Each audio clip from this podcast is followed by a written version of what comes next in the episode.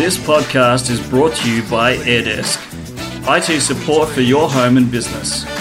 To give your business a help desk, visit airdesk.online or search AirDesk support. Hello and welcome to the Tech Authority podcast.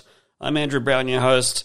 Today I want to talk about some new things coming to the world of Xbox.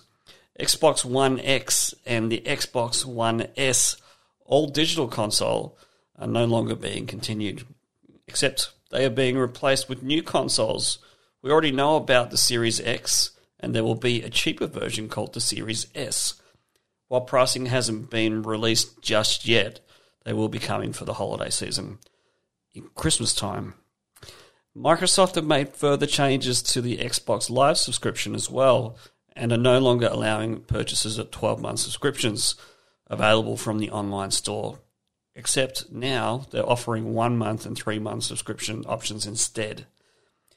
Your best bet, though, if you really want to try out try out the new games, is to look at the Xbox Games Pass, and you get to try games out every month. And there's a lot of them on the list to try every month. It's kind of like a try before you buy type deal. So you can try it for 30 days or 31 days, depending on the amount of days in the month. But the good news is, is that Games Pass will be coming not just to the new consoles, but to PC gaming too for games on Windows 10 PC. So you can play the new games that are blockbusters for Xbox One and Xbox One S and a whole bunch of other ones as well.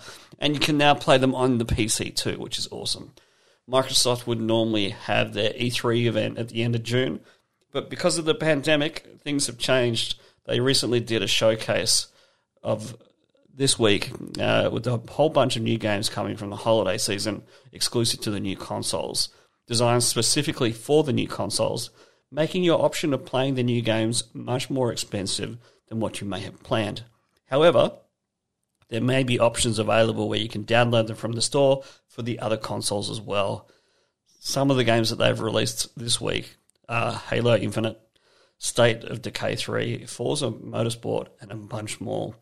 If you want to go see the replay of the event, go and check out the Microsoft Xbox Facebook Live.